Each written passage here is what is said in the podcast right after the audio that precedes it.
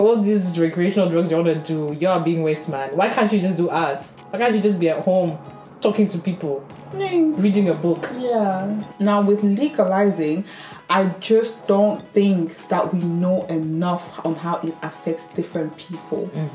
For me, the thing is, let's look at alcohol and cigarettes. I'm sorry. Mm, I knew These are things that cause millions of deaths every year. Hello, Globies. Welcome to the World Health Investigation Podcast. My name is Jocelyn. I'm Edna. We are young global health professionals and your hosts for the World Health Investigation podcast. also known as the WHI. We will be discussing all things global health, unpacking the most controversial health and social issues. as well as promoting new wave global health development and equity. So, Adina, what's the T in global health today? What's the tea in global health? We have a lot of tea. Mm-hmm. Hint, hint, some of this tea can cause you to hallucinate. Hallucinate. Ah. ah. But before we get into that, we have some news to tell you. what's in the news today? the tea, the tea, the tea, the pre-tea before the real tea. Mm. As I said before, we like to give you some some gist before you get into the real gist. Yes. So unfortunately, we've seen some protests uh, since the summer of 2022. Actually, it's been going on for quite a while now. The healthcare workers, particularly doctors in the UK, are underpaid. NHS doctors being underpaid. I've seen a tweet about this woman, this junior doctor, that shared um, that she had her pay after tax that was one thousand six hundred pounds. Huh? Yeah, 1,600? yeah. What can you do with that? Pay rent? Literally, especially in this cost of living crisis, you've paid rent. You've paid your bills, especially with the rising cost of gas, electric, and everything. What are you left with? Just pay your bills and sit at home. And At that point, mm, That that's I think that's devastating. Considering that she she was complaining that she worked over twelve hours per day, and she would take extra night shifts and all this stuff, and would still not get the compensation that they deserve. Yeah, okay, so I'm curious like when she takes the extra shifts, hypothetically she's getting paid more for those. Obviously, this is how much she got, including the shifts that she took. Including the oh Yes. wow. So I think it's it's quite alarming. I think it concerns everyone because we saw during the pandemic, everybody was clapping outside. everybody was clapping outside for and for healthcare workers. But guess what? They're underpaid. Unfortunately, clapping is not enough. Clapping will not pay their bills. Clapping will not pay their bills. So um, there's not much that we can do as people, but we can definitely speak about it and protest as well. Join them with this movement, joining all healthcare workers together and fight this fight together. They deserve a lot better than this. I Yeah. mean, we're healthcare workers, but like we we we deserve better. But I think particularly with doctors, considering how many hours they work, doctors and nurses, they're being underpaid. Yeah, yeah. I mean, personally, one thing you can do is if you end up being a patient and you're talking to doctors and nurses, be nice, Be nice, be respectful. Don't just come there anyway, anyhow. They're working mm-hmm. long hours, they're trying their best. Yeah, and it's so sad because unfortunately, I know like so many medical students. Yeah, mm. and I hate to say it, but many of them have an out strategy. Everyone is thinking of how they're gonna find their way to Canada, to the US, to so, a different country because they're not satisfied with having a long term pay in the UK. Considering this, It's true. You do hear a lot of studies about how doctors trained here in the UK. That a lot of them end up not even practicing as doctors after they finish their medical degrees. Like they just mm. they just go on to do something else. And I think it's kind of crazy that even us, we know some medical students who have side gigs. Yeah. they have side hustles. Side and I'm like, you're a doctor already. Is that not enough? Already. apparently not. imagine doctors like you're trust we're trusting them with our lives and now they're taking side hustle. Were they gonna be fully focused Yo, to do Already they work long hours. I mean, huh? they're working long hours, so it's it's almost like it's quite demoralizing considering that the the healthcare system is overburdened. There are not enough doctors, and we do not want them to leave. We need them to stay. We need them to stay. Imagine you put all that money to train your doctors and then they don't stay. and on top of the debt, oh my days. Oh yes. Because they're taking student loans, Mm-hmm. so the debt that comes by the time you, you it takes you like how many years to pay off those debts? Exactly. like more than twenty years to Yeah. pay off those debts. You're not So- getting paid enough now. and you're not getting paid enough now. So please, please, what can we do? Just Respect doctors. respect doctors, but also we are, you know. Trying to get get attention about this. We're trying to raise awareness about this, just to let everybody know that it is an issue, and that hopefully there will be policies that will be adjusted such that it can accommodate for better pay for healthcare workers. Agreed. Agreed. And so that leads us to our topic for this week. Yeah, yeah. Emma, what you got? What you got? What you got? I'm very excited for this topic. What is it? What is it? Because I've been thinking about this topic for a very long time. Mm-hmm. We're talking about drugs. ah. Guys, we're talking about drugs. today. drugs. Do you got something to say? Huh? You got something to say? So Is there something you want to say? Is she telling us something? she's not saying anything. All I'm saying is I've thought about this problem long and hard, and in my eyes, I see one solution. But you know what? I'm just one person with one opinion. One opinion. Um, we're here to discuss it, see what we think. We're talking about the legalization of all drugs. Okay, so we're All going the there. drugs. Please, before we speak on this, we still mm. want to remain employable. Yes. Just a disclaimer mm. that whatever we say in this episode is not a reflection of what we do in our personal lives. and it does not mean we condone anything, okay? No. So do with that what you will. At the end of the day, please, everyone, follow the law. Follow We the do law. Not condone the use Don't of do drugs. illegal drugs. Don't do drugs. Don't do. If they're illegal, don't do drugs. Don't quote me. Yeah, yeah. Don't quote us. Don't quote us. Okay. Right. So I'd like to begin with our case study. Mm-hmm. Do you remember Whitney Houston? Ah, and I. Go on. Wow. Will Wow. always love you. Wow. Yeah. Wow. Thank you. You've just been Thank holding you. that in. Thank you. She's Thank been you. waiting for her moment. Thank you. Thank you. Thank you. Thank you.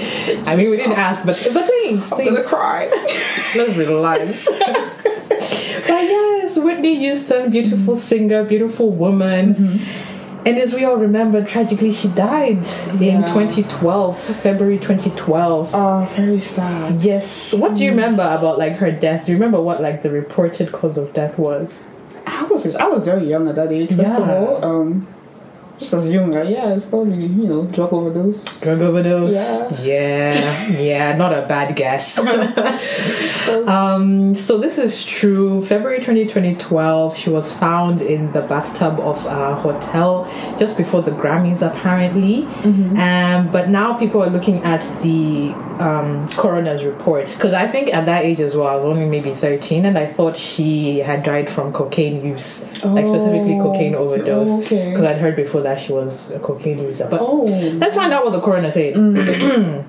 So, um, the initial reports, for example, they found that uh, when they did blood tests, they indicated that she had smoked marijuana within two weeks before her death. I mean, just to note, at that time, marijuana was legal in California. Okay. Uh, if it was used for medicinal purposes. Okay. Okay, so there was marijuana already, um, and then the toxicologist as well. He was reporting that she was acutely intoxicated from cocaine Okay. um, at the time of her death, and she was known to be a repeated cocaine user.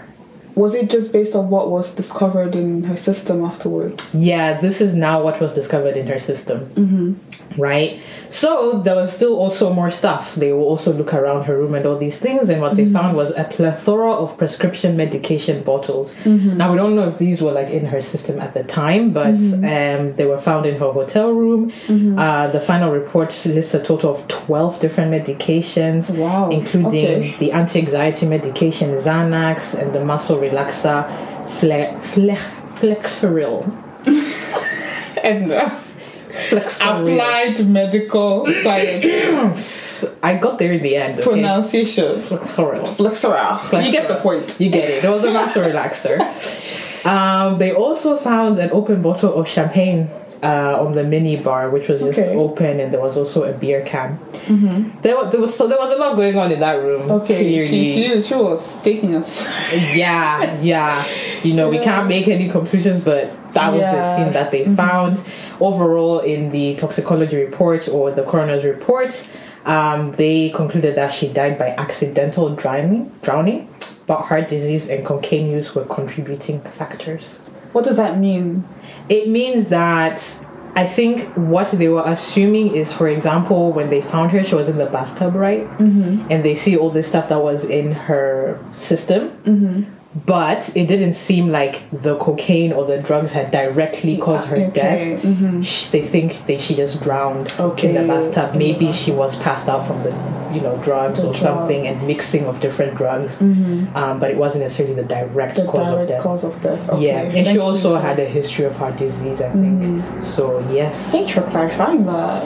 yes, people. She didn't just die of you know overdosing on cocaine necessarily. No. Yeah, yeah, yeah, yeah. So, any thoughts, reactions? I think first of all that's scary. Yeah. To die in your bathtub, you're there supposed to be relaxing, Mm-hmm. enjoyment, small small enjoyment, and you just pass out or Mm-hmm. you just drown. Yeah, That's a bit. I, I didn't know that. Yeah. Honestly, I didn't know. And the overall, you know, I don't know if it's a stereotype or stigma or whatever Mm-hmm. Around celebrities is that most of the time they die from some form of drug overdose. yeah, yeah, yeah, yeah. so I mean, if that wasn't the case, then good, good to hear. Good but it, it's still like okay, to what extent did they contribute? You know, that's still lingers in my brain. I'm not gonna lie. Like what? To what extent did that the drugs contribute to her not being able to sustain herself in that water? Exactly, exactly. And I think when I was also reading reactions from her family and people close to her, they were like, "We didn't even know she was using drugs." Oh wow! I mean, because I think before she had gone through treatment and was meant to be, you know, clean from drugs, but clearly here it showed something else. Mm-hmm, Yeah, yeah, yeah, yeah. okay, Very tragic. it's very tragic. but that's Whitney Houston's story. oh, beautiful, beautiful Whitney. Beautiful Whitney, rest in peace. May she rest in peace. Rest in We power. In power. In power. Keep singing. Not in my dreams, though. You know. yeah, don't haunt me. Don't haunt me that. But yeah, guys, so we want to talk about drugs. Um, I mean, here with Whitney, we're seeing a case where drugs can be maybe potentially fatal, leads to some kind of death. Um, but we're not just talking about old drugs. We're not just talking about old drugs. What kind of drugs do we want to talk about? We want to talk Ah, about psychoactive drugs. okay. What are psychoactive drugs? Drugs that get you feeling something. feeling all types of high. no, say I'm high. So while we get high, so while we smoke weed, we're just having fun. We're okay. We'll sweet. Throwback, throwback. I Throwback. hope we don't get copyright. Please, please, Please, YouTube. please. YouTube. Whatever we say here, Sorry, yeah, we're sorry. not claiming anything. Sorry, we're just apologizing in advance. Do not come for us. Yeah, yeah. anyway, so if you want the definition, psychoactive drugs, these are substances that, when taken in or administered into one's systems, affect mental processes. Mm-hmm. So they affect how the brain works and cause changes in mood, awareness, thoughts, feelings, behavior. And some of the examples are marijuana, heroin, LSD, cocaine, and some pain medication. Mm-hmm. So, psychoactive drugs actually belong to a broader category of psychoactive substances, which include y'all's favorites alcohol, Oh, so y'all. nicotine, So y'all's favorite. Caffeine? She's throwing shit at the globe. y'all. you know yourselves, You know yourself. You know yourselves and your behaviors. You alcohol lovers. So, in particular today, just we're not coming for all drugs. okay. We want to come for the recreational drugs. Oh, recreational drugs. Recreational drugs. that's what we, that's what we're gonna call them. yeah, when you think Yeah. recreational drugs, what kind of drugs do you think of? The ones that were recreated. Jocelyn. Jocelyn. What? You Can you please be serious? Ah, recreational drugs Recreational drugs. Like, just give me names of drugs that come to your mind. that have been processed. that have been processed. Yeah. Like what? Like I don't know heroin, Heroin. That's a good recreational drug. like ecstasy. ecstasy. I don't know. Please don't ask me why I know You this. so many drugs. Some would just say weed. You I just- ecstasy. you know, weed. Yeah, weed. um, the p- things that the people do. Them people, The people. yeah. oh my days! Actually, like recreational drugs, it's quite a loose term, Mm-hmm. and we refer, it refers to legal and illegal drugs Okay. that are used without medical supervision. okay. So you think about it, you're just doing them in your room, oh, the ones that people do in their backyard. in the backyard, Mm. you know, in silence, In silence. just the drugs and in their own privacy. in their own privacy. Well, nobody can see them. no one can see them. So there are actually four categories of recreational drugs that we'll look at broadly. Mm-hmm. Hey, this word. Ana- analgesics. Edna.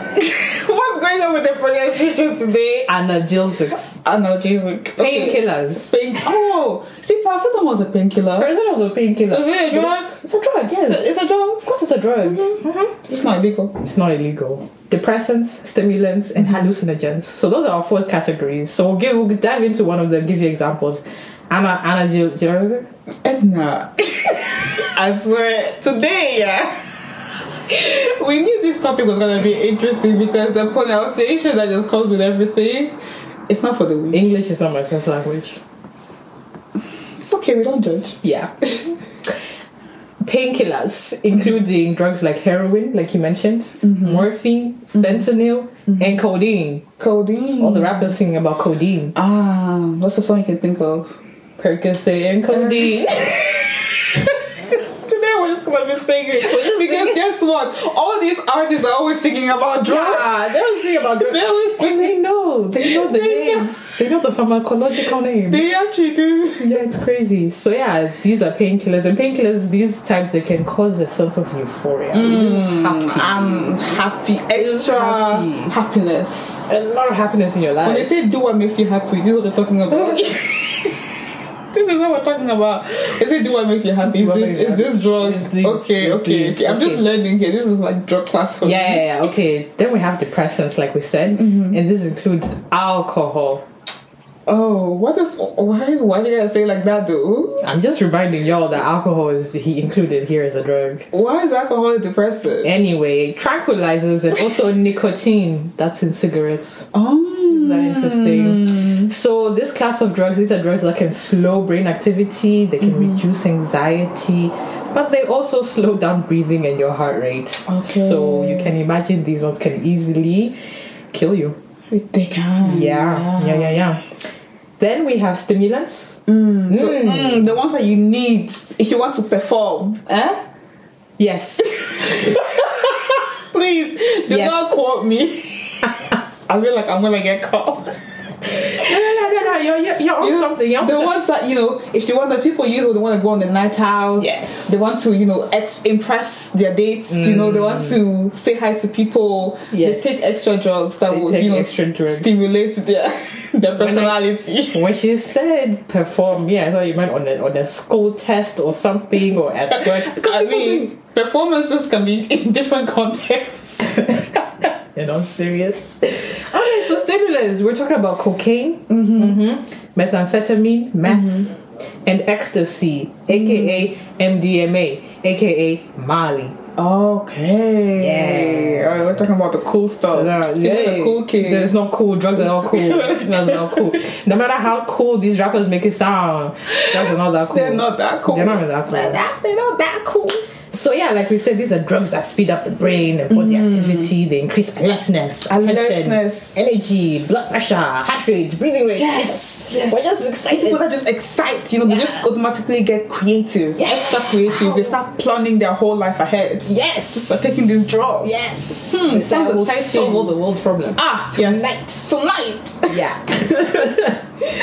so those are our classes of drugs. Oh, I almost forgot. What? The most interesting class of drugs to me, anyway, hallucinogens. Ah, me, I don't like those ones. Why do I hallucinogens. The ones that make you feel like you're somebody that you're not. The ones that make you th- go to different dimensions. The ones that make you think there's a plant there when there's not a plant. The there. ones that make you talk to aliens. the ones that make you think the world is coming to an end. yes. them ones. So in this class of drugs, we have LSD, which is also known as acid. Sorry, just need to cough.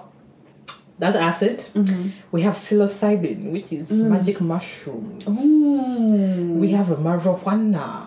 The ones that make you dream a little. Yeah, we have Mm-hmm. ketamine. We have ayahuasca. Oh, ayahuasca. See, all these names. See, the way you're explaining it, yeah, it makes me actually imagine them, like imagine the feeling. Yeah. See, I would not usually memorize it like that. I did all my pharmacology modules and I've forgotten the names, but now you're saying it like that. It makes sense. It's coming back, It's yeah. coming back. so hallucinogens, these are drugs that cause this like profound distortions in the person's perception of reality, aka they get you tripping. oh, like tripping. They get you tripping. Make you go cray cray. Yeah. the way I've heard some people describe it, yeah, you're Okay, make you go mad. Okay, Yeah. lose your mind. Okay, okay, that's what we're Yeah, doing. you really are traveling to different realms Mm-hmm. of existence. Existence. Wow. Yeah, yeah, yeah, yeah, yeah. Okay, so those are our drugs. Mm-hmm. So we're talking about drugs today in this podcast. These are kind of the categories we're going to be speaking about. Mm-hmm. But I have a question for you. Okay. What do you think about the term recreational drugs? Nah, this. I've really, I, I've really answered your question. Does like The drugs that you recreate. Try Jocelyn. the drugs that you recreate. Yes. Anyway, fine. I'll answer my own question. I thought it was not that problematic. And then I came across this quote from a retired physician. He said, Recreational drugs is a bad term. Oh. It suggests that drugs can be fun and safe. All drugs are nightmarish and dangerous. They mm. alter our perception of reality and diminish our ability to reason, both of which endanger us. Drugs create psychological and physical dependence, both of which enslave us. Mm. Recreation is a legitimate need that requires legitimate activities ah. such as hobbies, mm. exercise, conversation, music, mm-hmm. dance, arts, and literature. Mm-hmm. Man is saying all these recreational drugs you want to do, you are being waste man. Why can't you just do art? Why can't you just be at home talking to people, reading a book? Yeah. You I, agree? I don't agree, but I get what he's saying. You yeah, what he's I get what he's saying. Yeah, yeah. I get what he means. Recreational does make it sound like it's just ah, it's for fun. Just doing heroin for fun. So, what's the real meaning of recreational drugs? The real meaning of recreational drugs, literally, um, legal and illegal drugs Mm-hmm. that are used without medical supervision. So It's very broad. It's very broad. Okay. It's very broad. But yeah, that's recreational drugs. So yeah, these drugs can be used in your free time just for fun, whatever it may be. We already know people do them. mm-hmm. But are they all safe and just fun? No. Could there be pot- no? No. No? No. Could there be potential harms? Of course. Of course. like what? What could go wrong? Overdose. Overdose. I take it, I die. Mm, Like, if Edna takes it, you know, she could be fine. Yeah. But if I take it, I could die. Like, just because your friend took it doesn't mean that, you know, it's to have the same effect on you. it's true. It could just mean that, you know, they have a different, I don't know, system, metabolism, metabolic system. So, True. yeah, the, the effects on people are just different. They're just different. We don't know how people react to drugs. They alter your brain. They do. We all have different brains. We all have different brains, don't we? Yeah, we all have different genetics. Diff- oh, speaking of that, different genetic predispositions. Anyway, so get into that in a bit more detail later. Yeah. Anyway, what I'm particularly worth thinking about is tolerance, dependence, and addiction. Okay. So I'll just go a bit into what those terms mean because I don't think people always make like the distinction. Mm-hmm. So when you are in a state of just drug tolerance, this means, you know, with the long term use of some drugs, even those that can be prescribed by a doctor, they can cause some people to develop a, uh, a tolerance, which mm-hmm. means that they need higher and or more frequent doses of the drug to get the desired effects. Mm-hmm. So a lot of y'all who may drink coffee, you may already ha- know this. I know this. I drink a lot of coffee. Mm. Where before I started at like you know one teaspoon of coffee, mm-hmm. then it became two teaspoons of coffee that I needed to stay Oh. awake. Mm-hmm. Then it became 3 mm-hmm. I won't go too much into detail about where we are now, I would say, how many you take now? bro. Okay, now I just do like double shots of espresso. Okay, per day.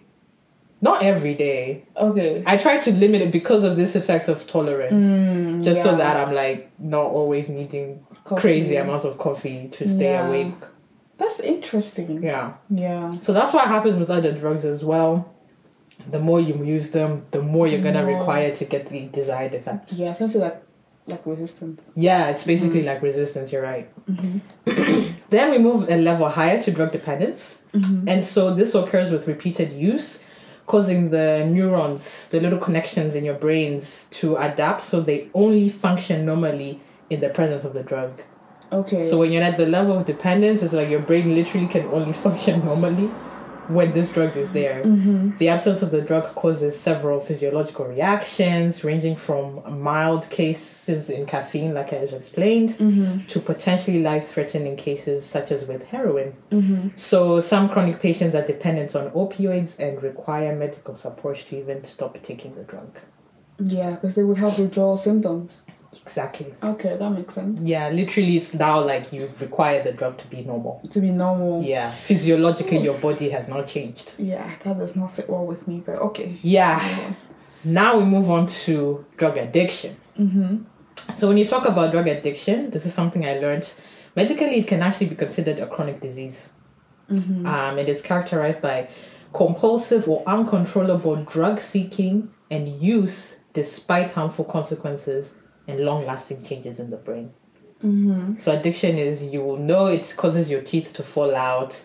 You know you don't have any more money, but you are just like I need to go find this drug some way somehow. I'll do whatever it takes. Mm-hmm. Um, the changes can result in harmful behaviors by those who misuse the drugs, whether they're prescription or illicit drugs, mm-hmm. illegal drugs. So that's when we're at the level of drug addiction. Addiction. Yeah. Essentially, you're like, okay, it's either this or I'm die. Yeah. It's either this or I die. Give me drugs now or I'm die. right now. right now. Yeah. So why should we care? Do you think people should care about drugs? Absolutely. Absolutely. Absolutely, we should care about drugs. I think it is a public health concern because mm-hmm. people are doing it, and we have seen, as I said before, many celebrities do die from a some form of drug overdose. It's mm-hmm. it's quite a thing. Not just celebrities, but even I've heard of like medical students, students at university that will try to mm. take drugs because they simply cannot handle the stress of life, mm. and they end up being like addicted. They find out they have a, some form of addiction. So mm-hmm. it, I think it is a public health concern. Mm-hmm. It- it is a concern that we need to think about, not just on a fun level or like on a political level, but also like more from a health aspect. Yeah. Yeah. Yeah. Hundred percent. It's like yeah, you would think with so many people doing drugs, um, why why why why do they continue? First I'd like to jump into how many people actually use drugs each year. This was interesting to look up. If you had to guess, how many people use drugs each year in the world? In the world, In the world. How many people die rather? How many people die from drug use? I know in the US there were about, I think, in 2015 there were about seven million people that died from some form of drug overdose. Mad. Um, I'm not too sure. I think I think so. If I'm to use go based off that, estimating a world, it's probably a lot, like millions of people. Wow. Wow. I mean, you're somewhere. yes, that somewhere. The answer sh- shocked me too, even when you think globally. Um, and this is coming from our world in data. Uh, and these this is based on numbers from 2019. So we can look at drug use uh, in terms of direct deaths, direct deaths from drug use, and indirect deaths. So direct deaths are like you said, overdoses, and then indirect deaths are those which can result from the drug use being a risk factor uh, for the development of various diseases or injuries. So, for instance, if you are using a drug that requires drug like injections, mm-hmm. you're putting yourself at risk of hepatitis and HIV infection, right? Mm-hmm. Um, and they're also linked to suicide, liver disease, etc. Mm-hmm. So, from direct deaths, they estimate that approximately it's 500,000 globally. Five hundred thousand. 500,000 globally in 2019. Okay, I was way off. And then from indirect deaths, they think it's 180,000. So combined total is 680,000 deaths, thereabouts. Just under a million. Under a million deaths uh, from drug use. So where did I get this stat from? And I don't know where you got this stat I, from. I saw, I saw the stat. That's the magic. Yeah, yeah, yeah, yeah. I can only imagine it's hard to, to measure even globally. Yeah. So yeah, 680,000 deaths. That's still a lot of people. Yeah. That's still a lot of people. Like, um, and to put that into spe- perspective, hey, where's the English today? English language. to put that into perspective for everyone, Mm-hmm. the deaths, direct and indirect, from alcohol, 2.6 million Interesting. in the world in 2019. Fascinating. Smoking, 8.7 million deaths Mm-hmm. in 2019 globally. Fascinating. Isn't that very interesting? Mm-hmm. Drug use doesn't even come close to it doesn't come to a 1000000 Mm-hmm. Alcohol 2.6. But then my question, Mm. I don't have a question though. Go for it. My thing is now like, wouldn't um, deaths from illegal drug misuse be underestimated? Why?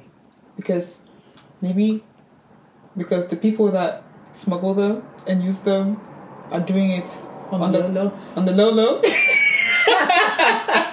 Therefore, you wouldn't want to get caught or Mm. get any of your links Mhm. caught because it exposes the whole network. You acting like you're sending messages? But yeah, Yeah. does that make sense? Does that make sense? no, that makes sense. That's a really good point. I do think we probably underestimate these. Mm-hmm. So like it's only Yeah, it doesn't sound like a lot, but I also think it's a general misconception. People think uh, overdoses are like so massively like a problem when it's like when you look at alcohol and smoking, hmm, interesting. what is the real problem? Yeah. Um, and yeah, so what I also found interesting is that with smoking, typically the deaths occur in older people, Mm-hmm. mainly people aged like 70 and older. Whereas with um, drug use and alcohol, it's normally younger people that are impacted, people 50 and younger, and also men. Men. Yeah. And my, my question is this that this stats is it what I don't know if you looked into it, but was it similar before alcohol and tobacco use was legalized? Oh, that's really hard to tell. Mm. That's really hard to tell. Because, like, our only comparison would be what? Maybe in the 1920s when alcohol was prohibited in um, in the US. Mm-hmm. I think it'd be really hard to tell. Yeah, that Yeah, would be yeah. interesting to, to know. Yeah. To see a comparison. But the thing is, like, there's never really been a time when it's like globally alcohol and smoking was just not allowed. Like, people have been drinking wine. They've been drinking. Jesus been turning water into wine. Jesus, he be, be doing it. He been on this, so Yeah. yeah, I think it'd be hard to tell with that one. Mm-hmm. But good point. Good point. Now, my next question is with something so deadly, so fatal, can cause dependence, tolerance, addiction, Mm-hmm. why would you do it? Why do people do drugs? You're asking me? Yeah, you. You asking why do people do drugs? Duh.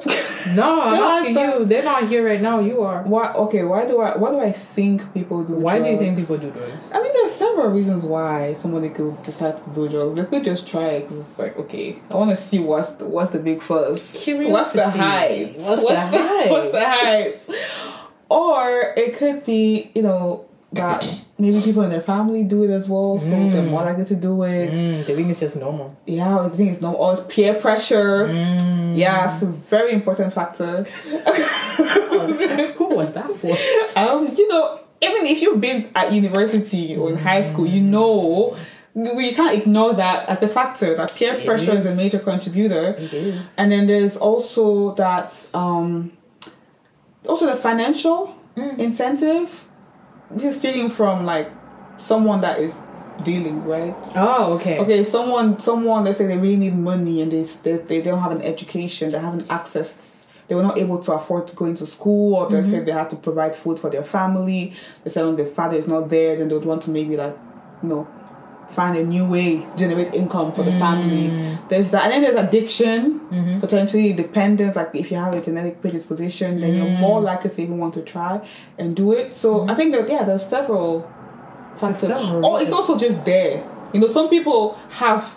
You know, you can't ignore that some of these drugs grow in the ground in the soil. Ooh. So if you just see drugs near you, you'd want to be like, okay, let me just try. Yeah, what is this? If it's just right there, just Yeah. you know, pick up the mushroom. Yeah. not saying you should do it. Hey, hey, I see you. You're judging me already. You just pick it up and you know. yeah. Yeah. yeah no those that's that's covers a whole lot of them Mm-hmm. uh for me what i was curious about and i think what people underestimate is the biological reasons Mm. like you said it's really important to keep in mind that some people may just have like that predisposition something in their genetics something that runs in their family that Mm. Just means even alcohol they're just Yeah. Mm-hmm. more predisposed to getting addicted uh, to such substances and then when you think about it as well from a biological level, once you try the drug, right? Mm-hmm. The drug excites the part of the brain that makes you feel good. Mm-hmm. After you take the drug for a while, the feel good parts of your brain they get used to the drug. Mm-hmm. You like feeling good. You like the good, good feeling. Yes. Then you need to take more of the drug to get the same good feeling. Soon, your brain and your body must have the drug to feel normal, like we spoke about, and you will feel sick, anxious, irritable without that drug. Nobody wants to feel that way. Nobody. I don't want to feel that way. I don't want to feel that way either. So if I don't want to feel that way, if I want the good, good feeling The good, good feeling. I'll just take my drug. Okay, hit them. Yeah. Not even like okay, take the drug. Okay, go ahead. Yeah, and At so your own risk. At your own risk. At your own risk. So they've actually done genetic studies, or not genetic studies, rather brain studies mm-hmm. of people with addiction, and there's actually physical changes in the parts of the brain that are important for judgment, making decisions, learning, memory, and controlling behavior.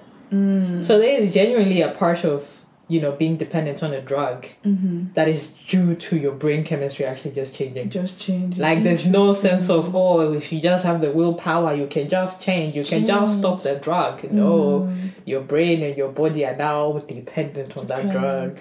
And there's also stress. Mm-hmm. Forgot forgot to mention that some people they live pretty much their whole life not really feeling the need to, and then life just hits. Especially, I, I'm thinking particularly for these celebrities, the pressure to constantly perform mm. at a very high level with a big platform can be quite daunting. Yeah, hundred percent.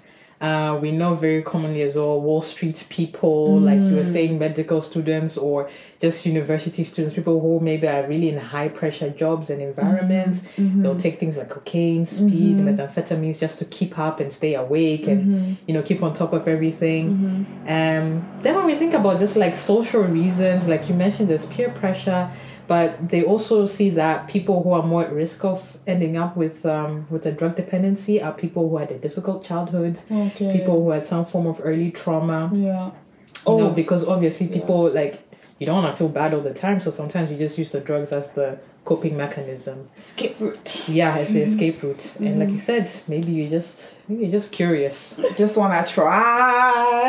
You just want to try new things. You just wanna try and taste. Yeah, because what I thought forbidden fruit. forbidden fruit. You're right.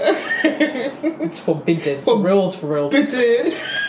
You you could go to jail. Yes. But yeah, that's one thing I thought I was crazy. I've heard of people who do like cocaine socially. Okay. As in, you know, they just say, "Oh, when I'm at parties, So I you- just take a little you snort." just you just wanna take a high- get a high high at a pa- casual party. So let me just do some cocaine. Just ah yay.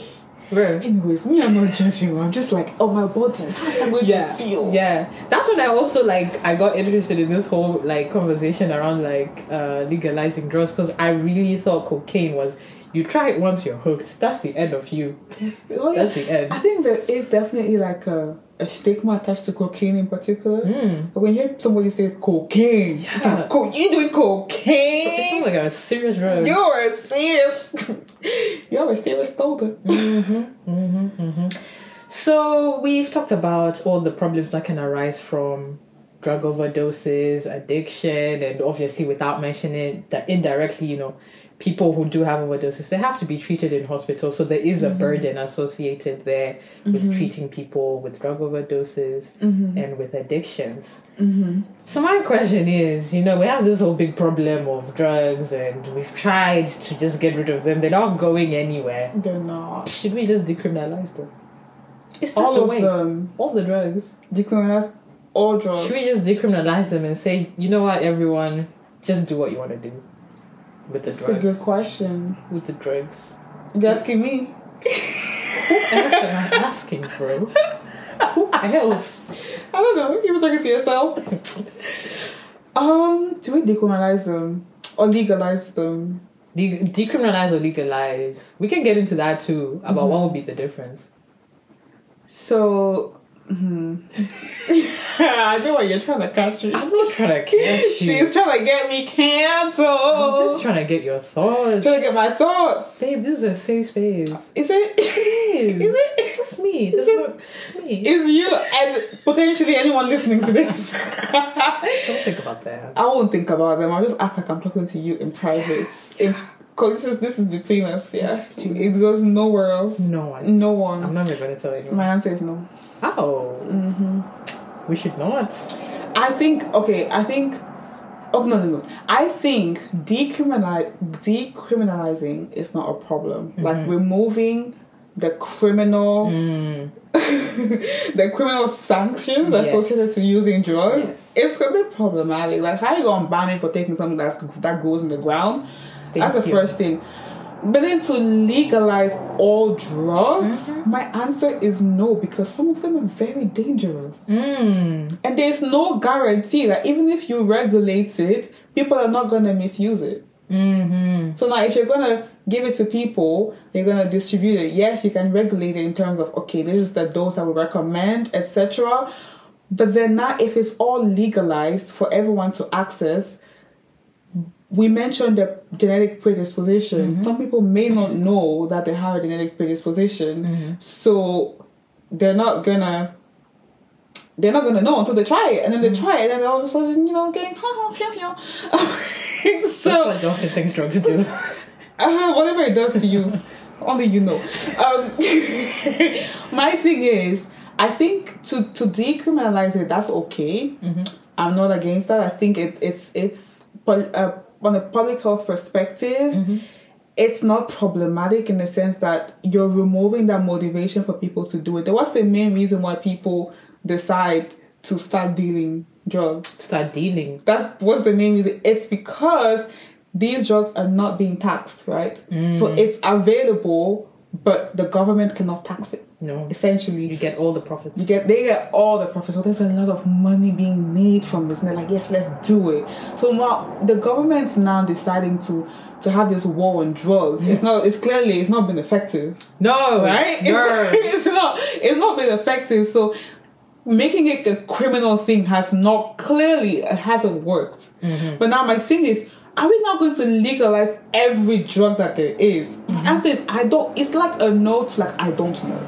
and Like I don't. I mm, personally, personally, Yeah. I think it's a danger. It's dangerous in the sense that I don't think there's enough that we know in terms of all these drugs and how they impact people, Yeah. especially different demographics of people. I guess we understand how opioids work, and we understand how paracetamol works. We understand how the usual um um drugs work for medicinal use like we have that generic understanding but i feel like there is still that discrepancy in research when it comes to how it works how the, the, the pathogenesis in different groups like for example in in um I don't know, people that are overweight, people that are a bit underweight, people that are um I don't know, exposed to I don't know air pollution. Mm. What's the effect in these different? We don't. I don't mm. think we know enough yet. And so, if we legalize everything now, it's like on what basis would it on be? On what basis? On what basis? Mm-hmm. These are all great questions. Mm-hmm. but me personally, Yeah. yeah. I know where you're going.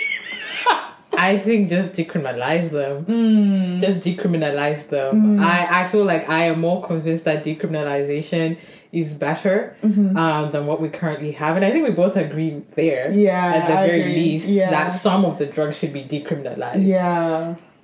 Should it be all of them?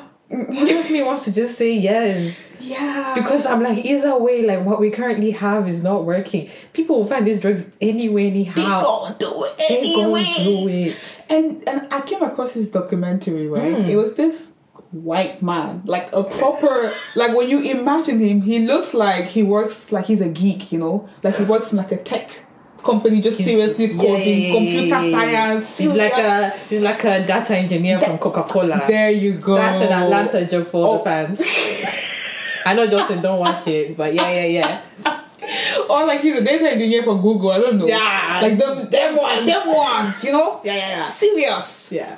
But you know, he was talking about how he he was a drug dealer. You know, for for a good two decades. Yeah. And how he he basically explained how the whole system works and how no matter how many sanctions the governments decide to put, there are new. They come up with new ways to smuggle.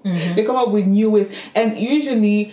Um, the people that they would recruit are people that have normal jobs, mm-hmm. people that have, especially people that have some form of skill. They will not hire you if you don't have any skills. So, mm-hmm. for those of you that think that people that do drugs is because yeah they're they're jobless or they're they're basically useless in society. I quote. Mm. Um, no, in this case, he was saying that me for the the type of CV that I look for in. In, in, in, our network mm-hmm. are people that have real skills that have potentially worked in the past or that are currently working. Not work experience. working experience. Working experience.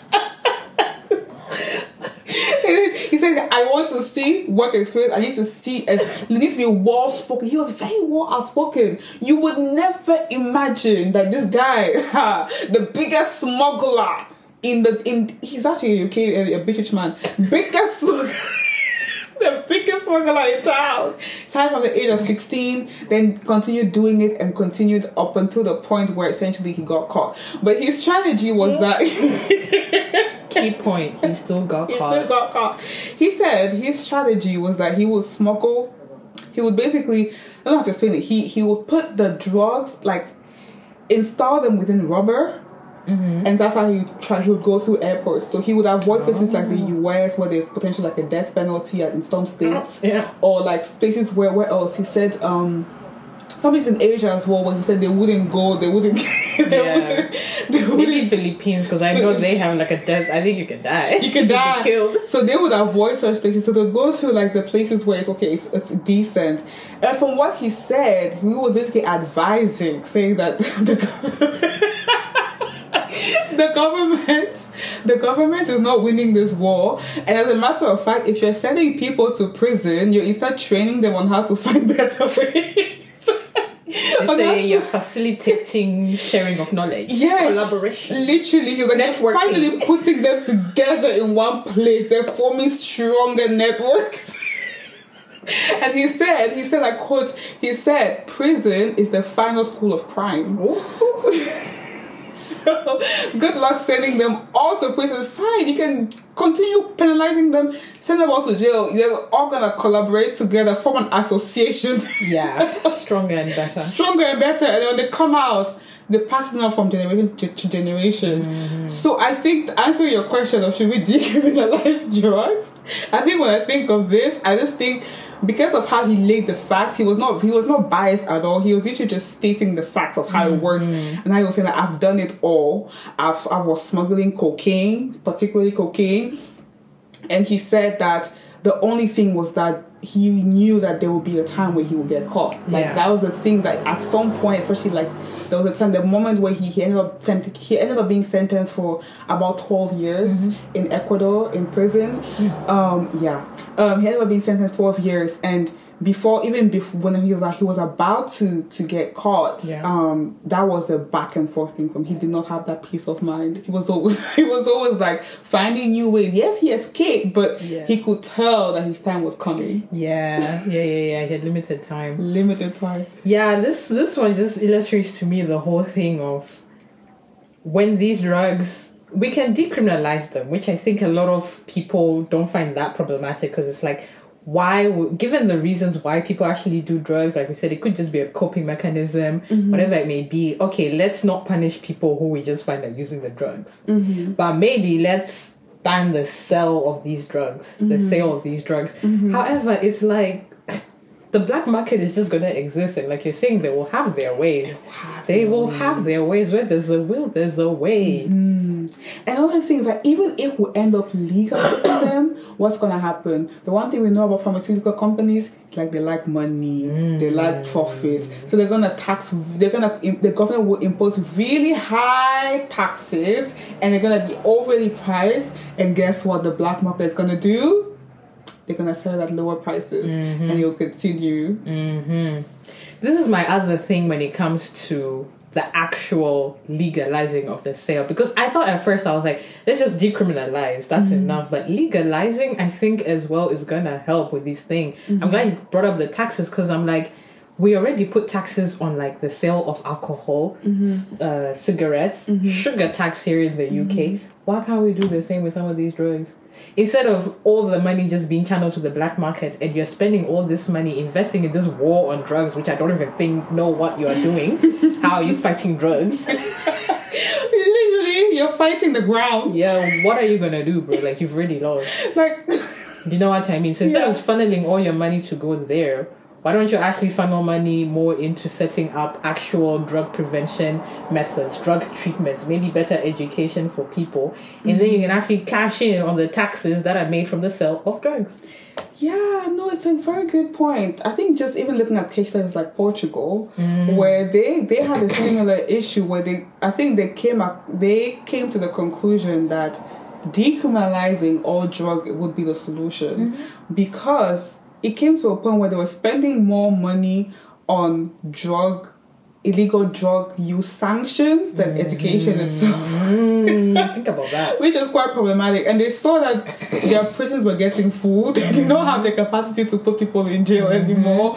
So they were like, okay, you know what? This is clearly not working. We need a new strategy. And it's often used as a case study to show, okay, this is how it works. However, they've had, they've also had concerns around like, um, people using heroin more but then they had the way they, they went about it was they had more um, rehabilitation centers for people that were heroin addicts and whatnot. So that if people are concerned about um, I don't know legalizing drug, a particular drug, or decriminalizing them, then maybe instead of putting all our efforts on like criminal sanctions, then we could put efforts into like rehabilitation centers and help for people that need it because it's not actually a it's not always a matter of I just want to be a bad person and just be a rebellious criminal. No, it's not mm-hmm. always that mm-hmm. because it's been so stigmatized. It's usually people that need help because why would they go mm. through this this lens, go through all these barriers to mm-hmm. still go against the government, go against society to still do it? You know, there has to mm-hmm. be a reason for it. You know. Mm-hmm. The reasons, are, yeah, they're just deeper than I just want to do drugs for fun. Mm-hmm. We've been saying like people they just use it as a coping mechanism, and because that's the coping mechanism they choose, it also comes with its risk and impacts. Yeah. But I'm actually glad you you brought up Portugal because there's another country I was looking into. Mm. My second home, Switzerland. Oh, La Suisse. Zimbabwe. Ah, my first. What's wrong with you? I don't know how many times I have to tell this girl I am Zimbabwean. Every season, I was like, Edna, which which one is it?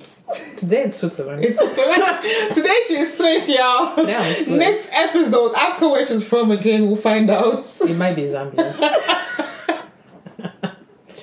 anyway, Switzerland. Switzerland these days is known to have like quite liberal, you know, drug policies in Europe, in the world, and all these things. Mm-hmm. But it wasn't always so, guys. It mm-hmm. wasn't always so. I just want to take you through Switzerland's journey, Switzerland's mm-hmm. character arc, because they went through a lot. They went through I want to talk about this needle park that they used to have. So let's take ourselves back to the 1970s. Like much of Europe, Switzerland in the mid 1970s, they had drug laws that criminalized individual drug possession mm-hmm. and you know just the use of drugs. So if you just if you just had them on you as a person, lo- no criminal. criminal straight to jail. Straight Crime. to jail. What's wrong with you? What's wrong with you? Yeah. Anyway, so at the same time, around the 1960s and 70s, though, there were all these countercultural movements, you know, the, mm-hmm. the hippie lifestyle, and all these Oh. things. And, Hip-hop. you know, pa- no, just hi- hippie, not, not hip hop.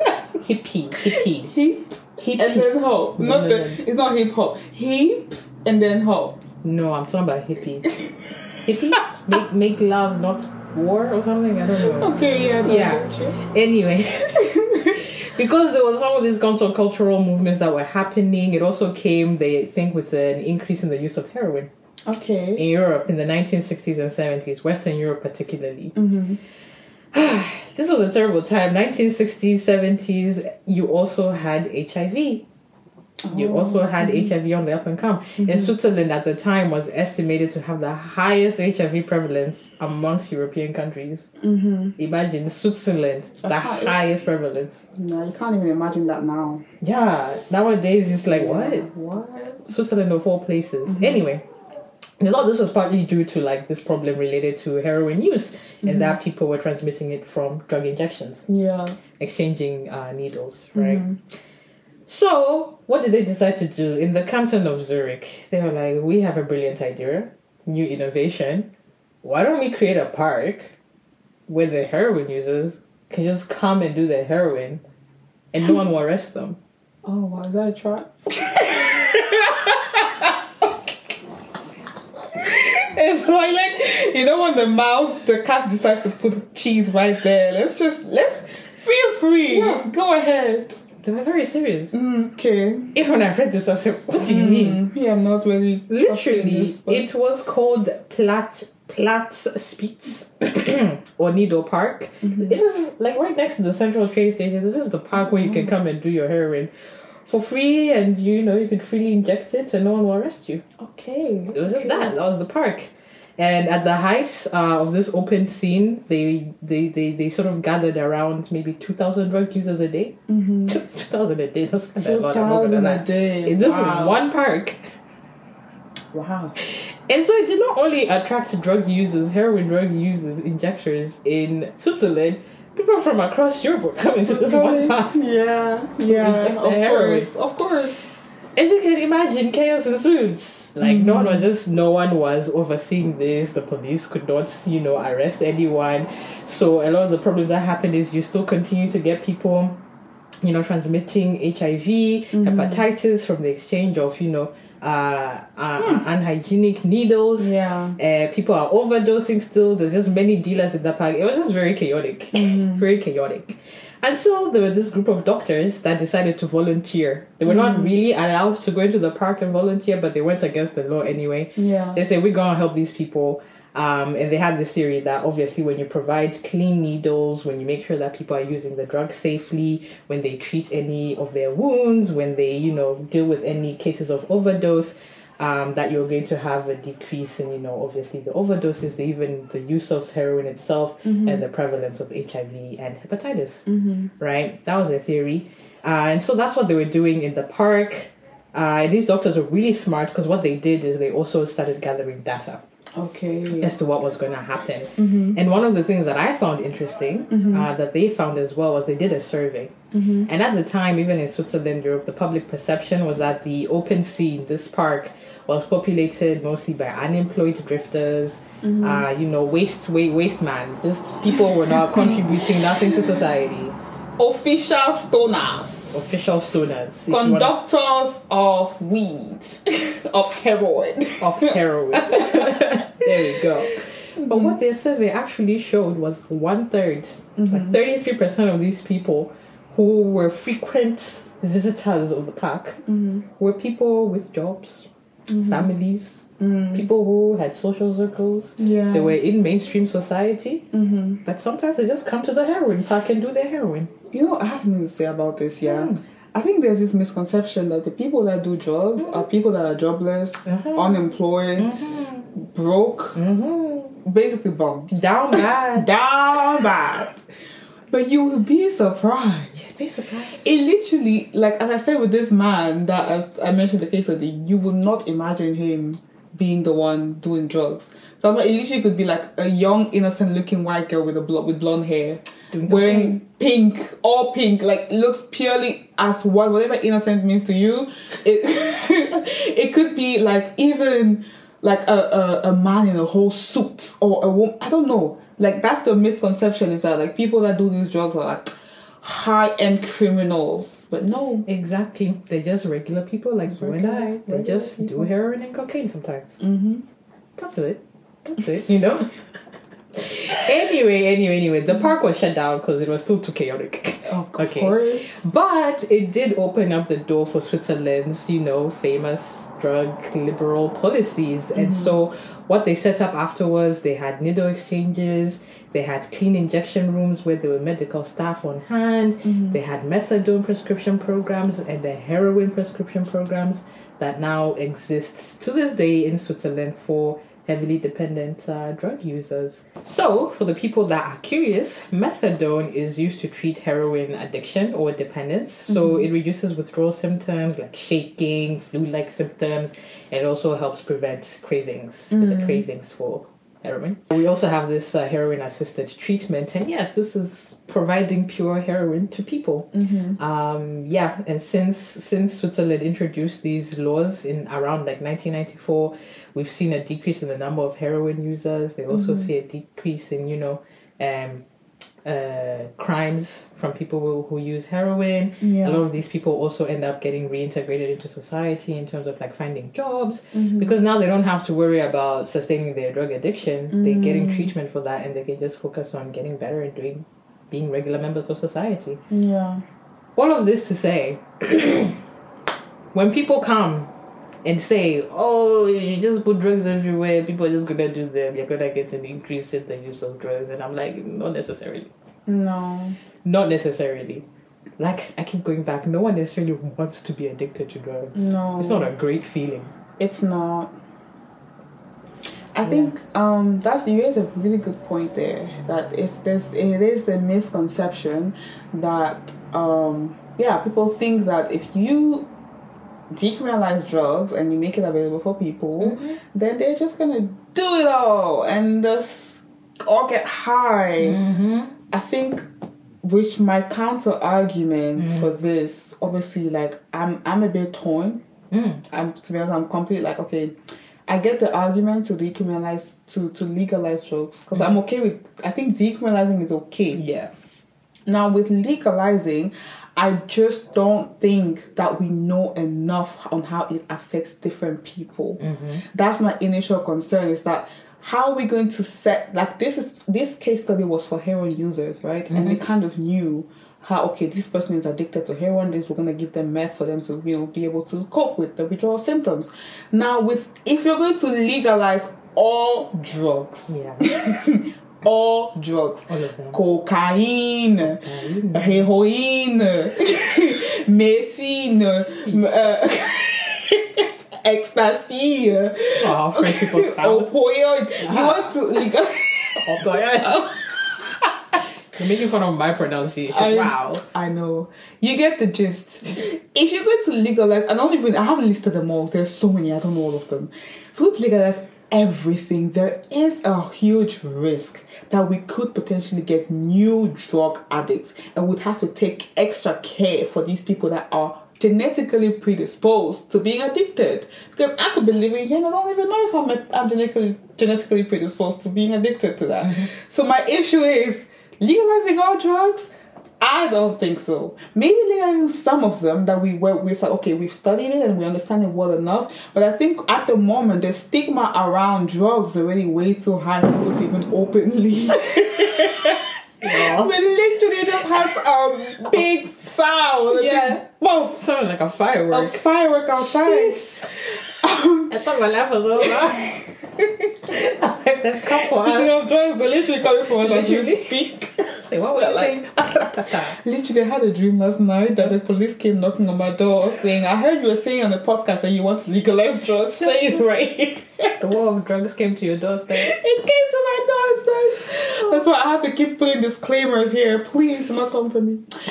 Um, what was I saying? I was saying that my, my issue still comes down to We don't know enough. we don't know enough, and these drugs will potentially kill you. yeah. Not potentially. Know they can kill people. They can kill people. okay, we get it. This is getting suspicious. It's suspicious. Um, it could, but it could kill. It, they, drugs kill, yeah. Drugs can kill. And you know, call it whatever you want to say. I'm just just putting the facts straight here. There's an advantage of both sides. Like I get it. I get. I get. I get it. But It's like I heard y'all. I heard you.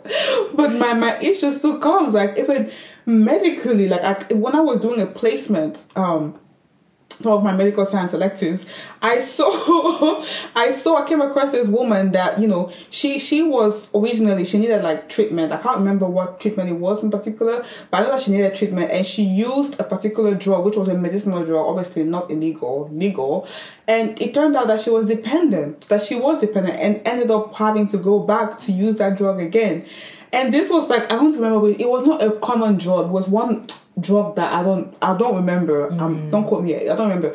But from what I can take from this is there are so many drugs available out there. So if we're gonna legalize everything, to to what extent? What's the dose? And then children and, and young people. The people that are even gonna be interested in taking these drugs are gonna be young, vulnerable people. It's very unlikely for it to be um, I mean, grown adults do drugs too, yes. But the people that are going to be super excited about this new policy of legalizing all drugs, it will be the teenagers.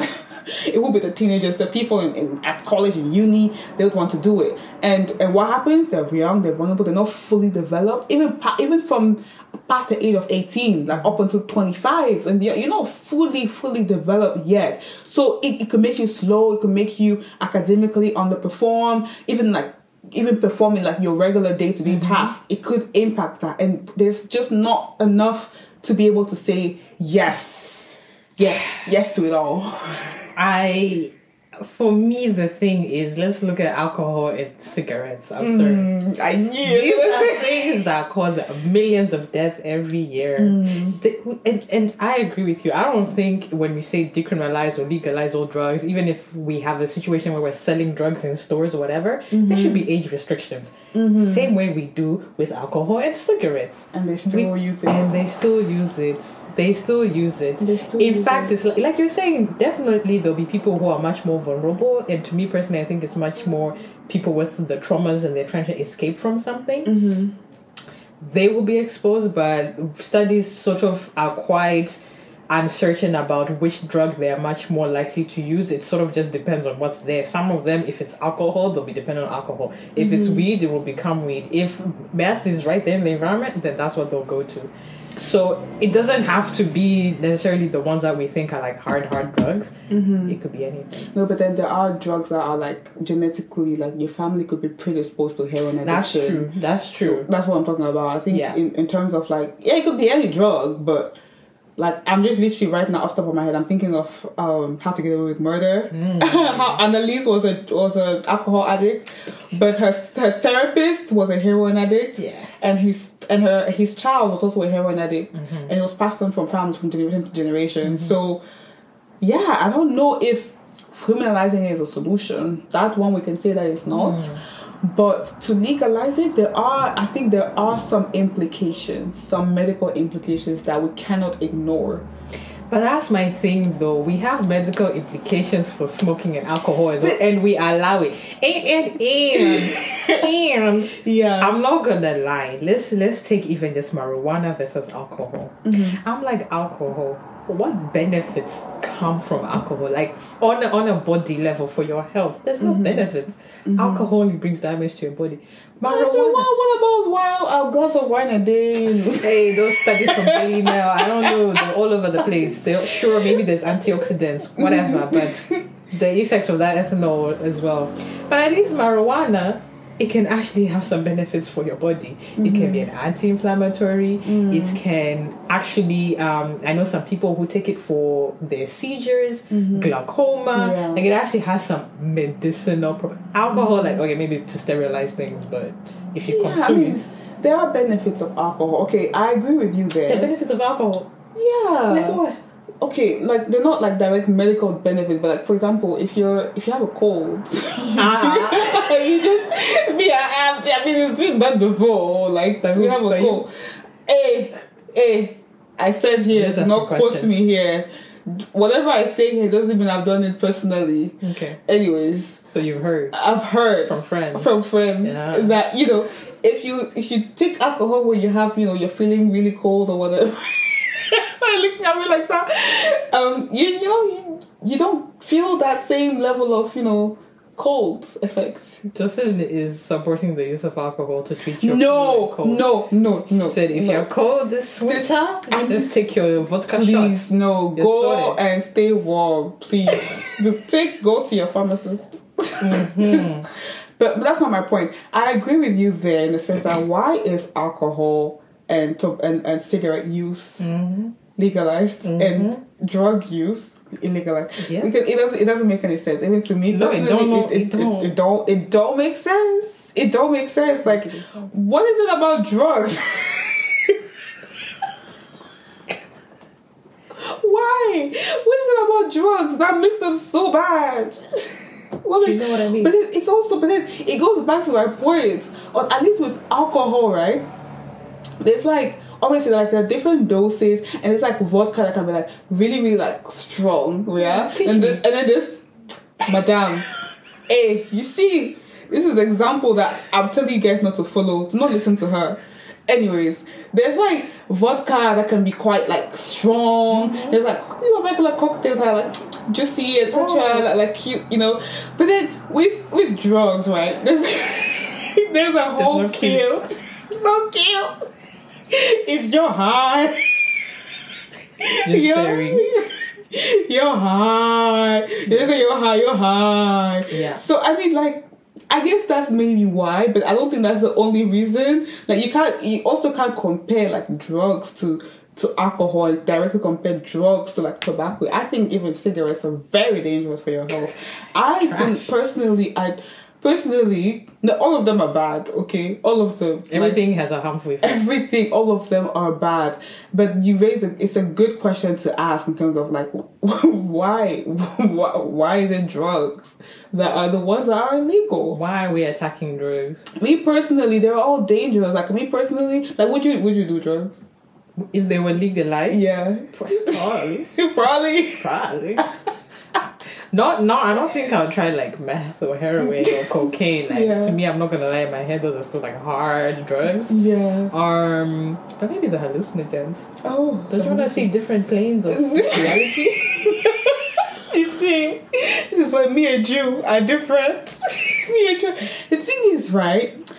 Okay, my logic. This doesn't apply to everyone, but that's just me. Okay, Okay. that's just that's just how I was brought up. Okay? Okay. like I think in my brain, I'm just a bit scared. What? Like, okay, there was one time when I tried, I tried vodka, and I had, I actually had angina. Like, for those of you who don't know what angina is, like, I had really bad chest pains. Mm-hmm. I had, and that was just like small, small, like small, small shot of alcohol Yeah. almost made me. T- and it doesn't mean that I don't, I will never drink. No, it just means I'm a very lightweight person. That mm-hmm. You know, I don't, I just don't, you know. So I'm like, if I have to, tr- if I have to try drugs now, where do I even start? How do I know which one's good for me, which one's not? And if I do it, like, what's the likelihood that I'm not gonna do it again and become addicted? Mm. That's my, that's my co- personal concern. It's, I just, it's the, it's the. I'm aware that it's a risk that I'm taking. It's a risk in terms of like I do not fully understand what's going on with my body. Like when I eat some foods, like when I eat, I don't know, like beans or I eat rice,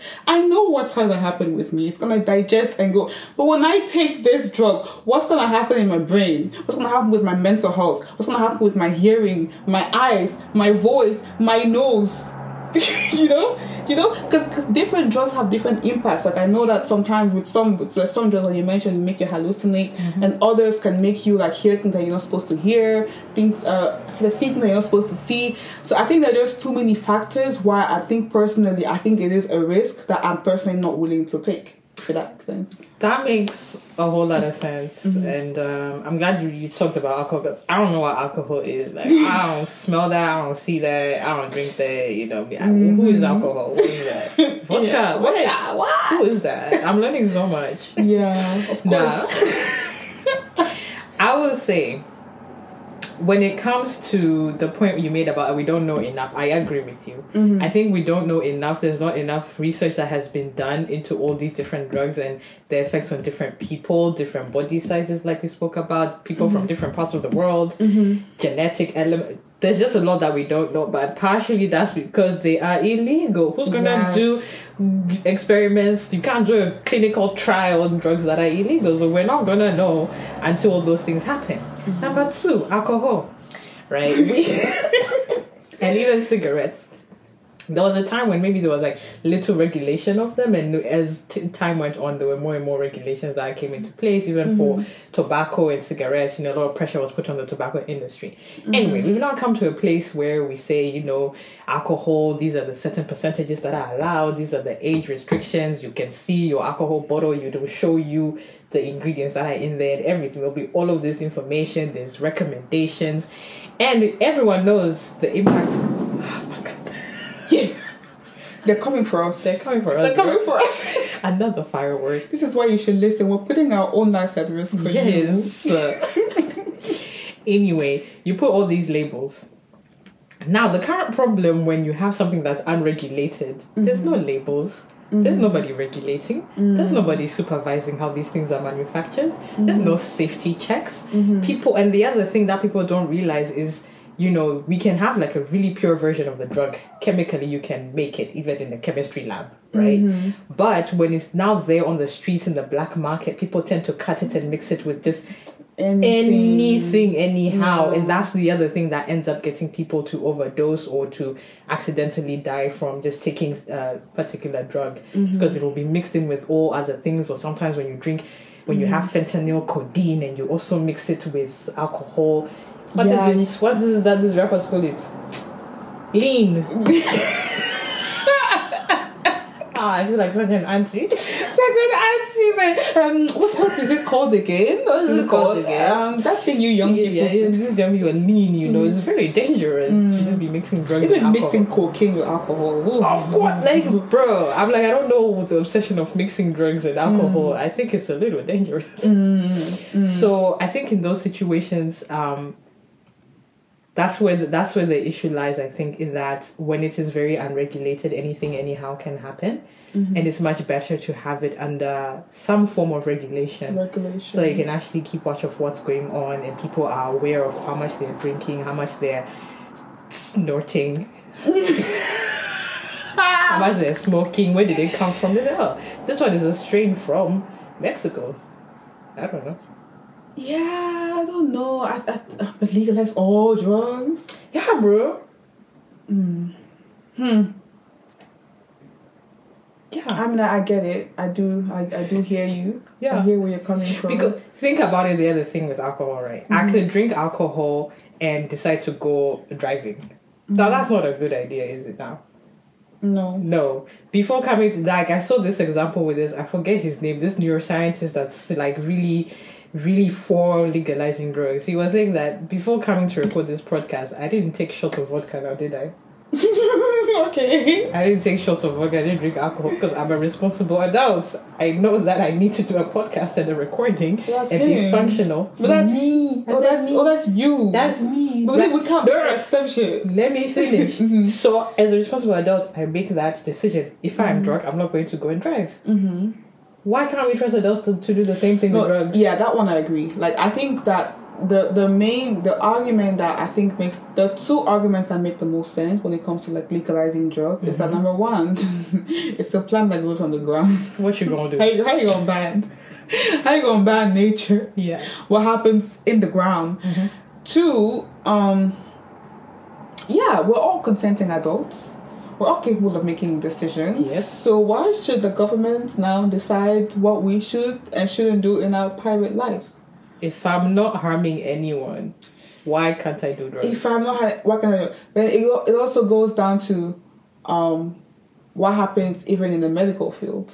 Like, for example, uh, if a pa- if a doctor, if a patient, hmm, if a patient has some form of condition and they say that no, doctor, I want to do this, the doctor still has to have some have some form of holistic um, um, evaluation of their overall health and not just say, okay, yes, whatever, because it's your consent. Yes, you give consent and you you have the right to your own health, but then they also want to ensure your safety at the end of the day, and that's the most important thing. Um, and I think this is a similar case where, like, I think a potential counter argument to that is yes, we're all consenting adults here, Yeah. and we're all grown adults capable of making our own decisions, but are we all aware of all the risks that are at stake here? Mm-hmm. That's the question. It's yes, we're all we're all capable of doing. As you said, with this Switzerland uh, street park, what's it called? Legal part. legal park, whatever it's called. Um, yes, they were all capable of doing it, but as it's, they had to learn from that and say these are the risks that we have taken, and how, which risk are we willing to take at this Yeah. point? Like, if we're going to legalize these all these drugs. We are expecting some damages. There will be some damages to this. We cannot ignore that. So these are all the factors that come into play. I'm not saying a yes or no. I'm not saying that no, we shouldn't legalize everything or we should legalize everything. I'm simply saying we just don't know enough yet to make that decision. Yeah, yeah. I think that's fair enough. I think that's fair enough. I would say the last thing that bothers me about when drugs are criminalized is when you look at who is actually most impacted uh, when it comes to you know going to prison and all these things. I feel it is normally the poor and marginalized communities. Mm. And in fact, there's people who tend to. There's a school of thought that thinks about like why in the first place were these drugs banned? Mm-hmm. And it's like you think about it, opioids, there were the opium wars with the Chinese, Yeah. associated with the Chinese, mm. and marijuana. A lot of the times associated with like black and Mexican people. Yes. There's people out there who don't like black and brown people. Mm-hmm. Um, cocaine or more like or crack specifically. Mm-hmm. There's you know theories that are probably true that it was intentionally introduced in uh, particularly you know poor neighborhoods in the US mm-hmm. to just cause disruption. Mm. Um, so I think there is a nefarious origin to some of the reasons why some of these drugs are banned, mm-hmm. and even especially when in the US, when you look at which people make up their prison populations and which people are actually, you know, um, sent to prison for minor drug offenses, minor like just having drug on you, it is black men. It's black men. It's black men. They're the ones who are suffering the most. Absolutely. So those are the other things that just have me questioning, like, why are these things legalized, like illegal, in the first illegal place? in the first place. No, it's a very good point. It's a very good. There, there is this. That's that's the thing. I think. Um, think even in the U.S. Um, I think Barack Obama was mentioning that he initially when he went in in in um, position as president, um, the the number of black men that were in jail or prison because of drug use was off the roof. So he had to find ways Yeah. to have like rehabilitation centers, maybe not legalize everything, maybe find ways to like just soften the policies a little bit in some states to make it more accessible or like much more um less much less criminalized Hmm. for these people because he particularly saw that it's more it was mostly the black and brown people Yeah. that were going to yeah, to prison for it which says a lot says a lot. Yeah, I guess maybe then that brings us more into well, what we can do better, and um, and because I think I agree with you all, maybe having just a free for all right now, like we did with our Needle Park, just say ah, you can just come do your drugs, whatever happens. I do think there needs to be some preventative measures in Yeah. place. Mm-hmm. I mean, regulation I think is quite obvious as like the immediate benefit, Mm-hmm. um, but at the same time, what are actually going to do to maybe prevent people from using drugs in the first place? Because, Mm-hmm. like we've said, there's people who they will use them the first time. Maybe they have a genetic predisposition to Mm-hmm. then getting addicted to that drug. There's people who use them; they can Mm-hmm. have a psychotic break. They can have a mental break. Like y'all pay attention and all like i know a lot of people out there think you know marijuana especially weed is completely harmless no no no no no no for some people in rare cases Yeah. you smoke weed the first time the first time you that do it my fear you could have a mental breakdown that, that you could have a that's mental my breakdown. fear that that if you didn't know didn't know these fireworks y'all. That that is my main fear. Like mm-hmm. on a more personal level obviously it mm-hmm. doesn't apply to everybody. Yeah. my main fear is i i just don't know. I, I just happen. don't know what's gonna happen to my body. Mm-hmm. So and and just to backtrack a bit okay. um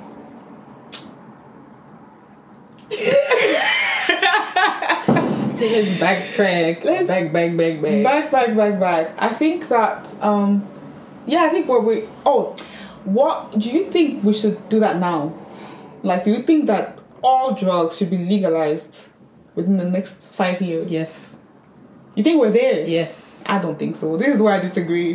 What le- what do we have the research? The I think that people as much as and I think that um just it's kind of like the discussion around like whether the chicken was there first or the egg was there 1st Mm-hmm. right? With the research and and the, the stigma we need to find a way to destigmatize drug use in the first place and then do research. Because because a lot of these policies are backed by what's currently happening like case studies Mm-hmm. right? So it's almost like I, but I don't think that there's enough that has been done yet to I, I, evaluate the risk in different demographic groups. And I think there is a huge potential risk there. It's like okay right now if we legalize all drugs yes and we have um, regulations and whatnot on what basis? What's the backup? What's the what's the evidence? What's the evidence saying? I think we can look to places like Switzerland and Portugal and what they've been doing. Mm-hmm. However, comma, I will mm-hmm. caveat that with I think each country kind of needs to go on that journey for themselves. Mm-hmm. What works in Switzerland and Portugal might not be what works in Benin. Mm. You know what I mean? Mm-hmm. Um, and Benin may not have the same kind of burden when it comes to drugs. Mm-hmm. Maybe people don't even use cocaine like that. Maybe for them it's something else. yeah You know, maybe it's actually alcohol. That's the problem. yeah So I think there's no one solution for each country, and I think you're right. The evidence, I think the evidence will just have to come from a little bit of experimentation. Okay. experimentation is like how are you gonna do that if you just completely stigmatize drugs and you say ah No. we just we're just gonna destroy them we're just gonna make just gonna put guns and blah blah blah. Yeah. War I, drugs. I think that leads me on to my next point about what are our next steps and what can we do better, right? What you were initially heading us, yeah leading us to. yeah. Um, Do you have any initial thoughts? yes, yes. I was gonna say She was waiting. She that. said, that leads me on to my point around maybe we're not there. To me personally, obviously, we we are. Different people, as much as we're in the same podcast, we have different opinions and different views and different backgrounds. Um, my initial say is I don't think we're there yet to legalize all drugs, and I'm thinking more of um of the like more like a health risk assessment here from that mm-hmm. perspective. I don't think we're there yet. However, what needs to be done? We need to start by removing the uh, removing the stigma around drug use. Mm-hmm. That needs that could be done through like I don't know, like maybe like N- the NGOs are currently working around that. Maybe having more open conversations like this, like even mm-hmm. for us, like to talk about this was a bit like okay, we're talking about illegal things. We need to be careful here. So maybe having more open conversations on what exactly are the risks here and is it possible is it feasible what's the research saying and if we open more and more doors for this then we could go on a path towards less legalizing all drugs Yeah, I completely agree. Um, and I think the biggest thing for me is instead of having this war on drugs, I think countries needed, especially the US, needed to look more into the reasons why people take drugs in the first place and then mm-hmm. tackle those reasons. Mm-hmm. Because the reason is not necessarily, not everyone is just in it to make money and have a good time and lie down on their bed. You know what I mean? um, people, like we said, it could be from trauma, it could be like s- sudden stress, like you said, people, pressures at work, mm-hmm. at school, whatever it may be. So it's about addressing those issues first, I think, Yeah. before you dive into just removing the drug itself. Um, I think the underlying reason is the reason the person did the drug in the first place. That's what's important to tackle. Uh, number two, for me, I think what's important is to actually still have accessibility of harm reduction services, like we see in Portugal, like we see in Switzerland. I think Canada as well is uh, moving towards that way of for people who are already addicted to drugs, because like we said, people are gonna do drugs anyway. People Yeah. find the drugs that they need, um, but how are we going to treat them? We still need these harm reduction services. I think they're we've seen that they're like pretty much quite a success in Switzerland and uh, Portugal. Yeah. Helping reduce new drug users, helping reduce crim uh, not criminals crimes, uh, and also helping actually reintegrate people into society and get jobs and contribute to the economy. beautifully said. Thank you. um, yeah, and I think as well when we think globally, uh, not like maybe not all countries have the resources to have harm reduction services and to provide very pure heroin to people. You know what I mean? Um, so maybe it is more about some of these other treatments that like that we talked about, like the methadone, uh, which is just you know a drug that can be used to help people with heroin addictions. Better access to just clean needles. yeah Um, something I was reading about that was really interesting and cool is the way they adapted their harm reduction services during Mm. COVID. Like, think about it. Like, we're all in lockdown and stuff like that. People couldn't go to these clinics where they could safely inject drugs. What would Mm-hmm. they do? So they had needle like vending machines. Mm-hmm. You could, you know, send them to people. You know, online. They order them. Um, so yeah, I think better access to such services, simple things that I think are not as expensive but could be applied elsewhere in the world. Yeah. Great. And then the last thing for me is regulation, regulation, regulation. I mm-hmm. think that is the way forward, to be honest with you, mm-hmm. for people to be able to know what dosages are maybe safe, for people to mm-hmm. know what exactly is in the drugs that they're using. Um, but I agree with you that that has to come with research. It's not just going to, Please. Because, yeah, finish. it's yeah. not just going to come just anyway, anyhow. And No. I think, what do you think about, for example, having like, like almost giving people licenses to buy drugs? Almost like how you get a driver's license, right? You Uh-huh. get tested, they screen you, they make sure you're okay and safe to Yeah. drive. Why don't we give people like licenses to buy drugs? Yeah, that that's that's. I think that's that's the interesting idea. It's a very it's doable. I, I just think that it goes back to my point initially on like what's the evidence and what's the what's the backup. Yeah. What's the foundation? If we're gonna say you can't do it, why? Like maybe it does it is it that we've seen that um, we've seen a significant difference in addiction for heroin amongst I don't know people with a BMI of I don't know like thirty plus or something. Mm. You know that's that needs we need something like that, and I don't think we're mm. there yet in terms of like. If we're gonna deny people certain drugs or certain dosages, like why? What's the reason for What's it? reason? What's the research backup? And what's the implication for potentially teenagers Yeah. and children that are gonna obviously they're gonna use it? They're and what, use what's the risk assessment here? What's the potential mitigation that we're gonna do to to address that? Yeah, yeah, yeah. Um, those are all fantastic, great points. Anything else you think we can do better as a world? Don't do drugs after all that? after all that but i think no on a serious note I would just like to say we are aware that people do it anyways. That's why we're laughing throughout this entire episode because we know that most people actually do drugs and obviously they'll never say it out loud. But so we're speaking to the ones that do, yeah? I Um, claim it. the people that do. Um, please do not share needles. First of all, like this is more for like the globies and whatnot. Yes. You're gonna use do drugs. Do not do not share needles with your friends. Please Yeah. do not share needles even with your boyfriend. No, Don't do it, girl. don't girl. Do it. Don't do it. Don't it. do it, boy. That's the that's the one number one thing. Um, just just be careful. Like, do your research. Obviously, there's not much research being done at the moment, but make sure that you actually understand what you're getting yourself into when doing it. Don't feel like you have to do it out of peer pressure. I'm speaking because like it, it may seem like to us, obviously, like we are we're young adults like we, mm. we kind of already know what's at mm. stake here but i think when you're at that young age you don't you almost want to please everyone. So Yeah.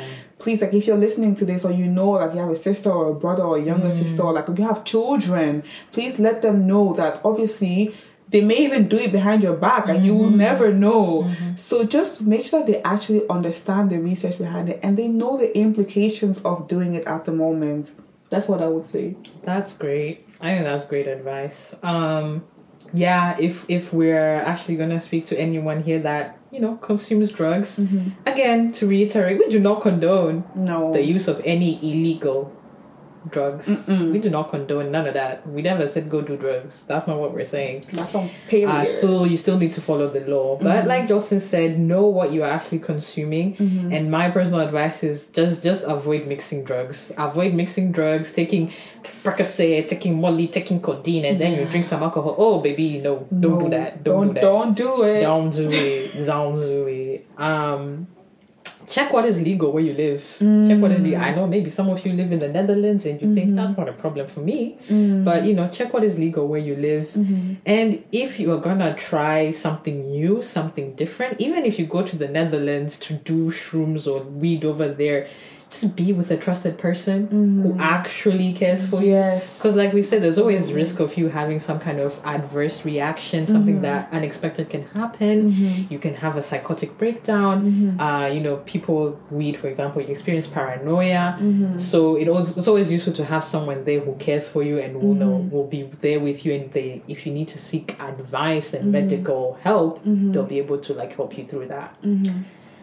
Now, for anyone who is actually seeking care for drug addiction, for example, um, if you're in the UK, I was actually surprised to find this out. Is if you need drug treatment for drug addiction, you're entitled to NHS care in the same way as anyone who has like any other health problem. Mm-hmm. So normally they advise that you go to your GP 1st mm-hmm. um, and you can discuss with them what, what, what treatment you you want or mm-hmm. what is your problem that you're facing right now, and they can give you advice. Maybe you're not comfortable speaking to the GP. That is fine. Like mm-hmm. Jocelyn said, there there are actually NGOs out there that exist that help people mm-hmm. and support people. Um, there's local drug treatment services, mm-hmm. and we'll link to this website that the NHS also recommends. It's called the Frank website, and that's where you can find some local drug treatment services.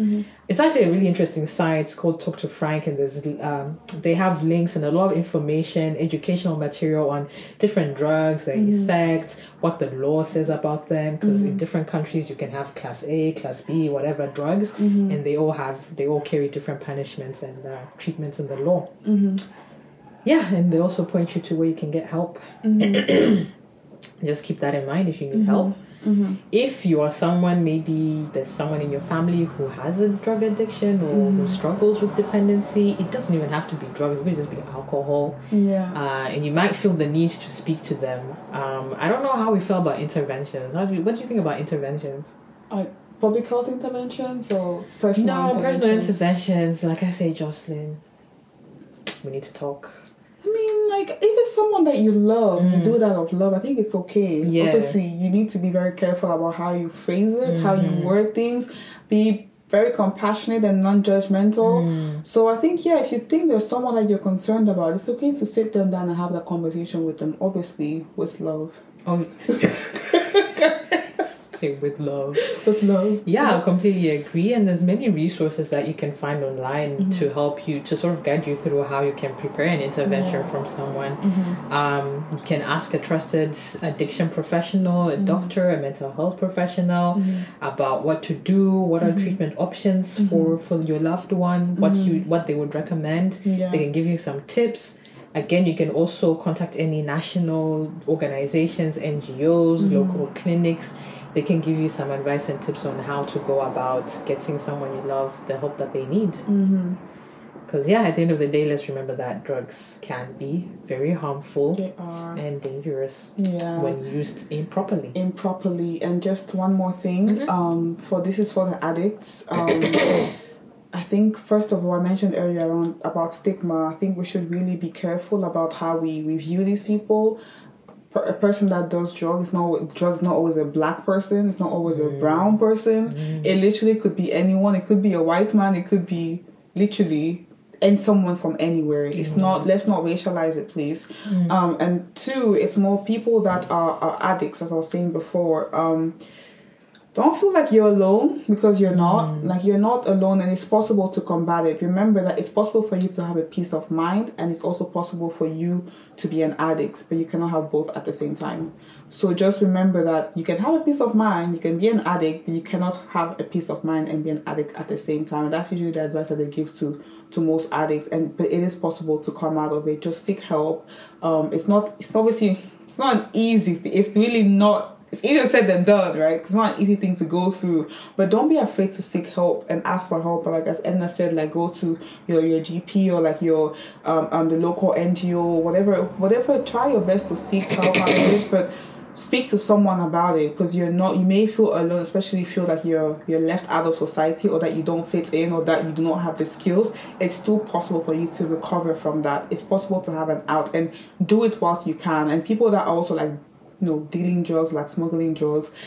It's not, we're not to stigmatize, you and stigmatize you and judge you. No. We're simply saying that once you still have the opportunity to get out of it, do it. It's possible. And it will eventually um, um you don't want to continuously have this pressure or that that that like paranoia about getting caught. So we just highly recommend that whilst you can, you know, make good use of your business because you have an entrepreneurial spirit. If you're using all these tactics to be dealing drugs and like uh, uh, smuggling them and going to this black market, you're doing that.